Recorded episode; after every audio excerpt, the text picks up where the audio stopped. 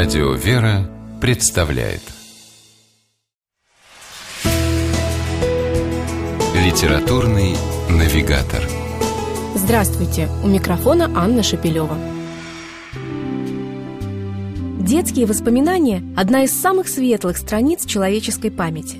У ребенка, еще только начинающего познавать мир, практически все в нем вызывает удивление, восхищение и трепет.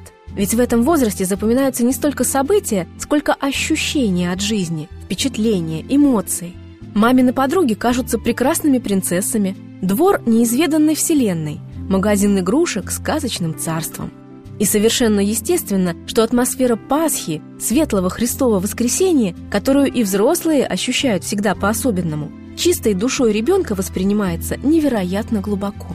Недаром свои детские воспоминания о Пасхе оставили многие известные русские писатели. Некоторые из них вошли в сборник «Пасха в детстве», который выпустило издательство «Никея».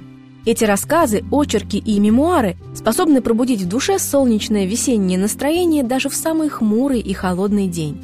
И не только из-за того, что почти все авторы необыкновенно живо рисуют нам и голубое небо, и высохшую от снега землю, и пустившие первые почки деревья. Прежде всего, от таких воспоминаний оживает душа читателя и как бы замирает в предвкушении чего-то удивительного, великого, совсем как в детстве. Передается читателю трепетное ожидание юного героя из знаменитого цикла Ивана Шмелева «Лето Господне», в каждой мелочи чувствовавшего приближение долгожданного праздника праздников. Вот в витринах булочных появились куличи и пасхи, до блеска натерты полы в парадной зале, вот, наконец, ночная торжественная служба в церкви и радостное, светлое «Христос воскресе». Пасху в детстве как родной, домашний праздник воспринимает и писатель Сергей Фудель, вспоминающий в рассказе «Домой к заутрене», как сбежал из паломнической поездки в монастырь домой под светлое Христово воскресенье, чтобы встретить его в родном храме с близкими людьми.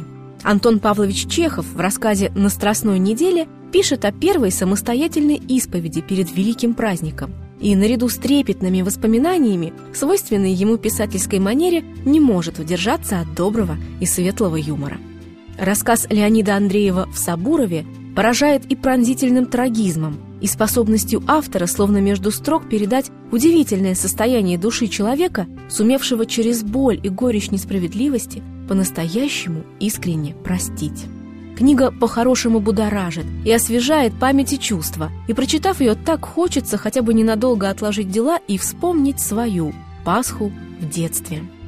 С вами была программа «Литературный навигатор» и ее ведущая Анна Шапилева.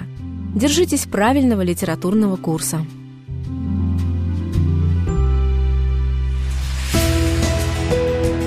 Литературный навигатор.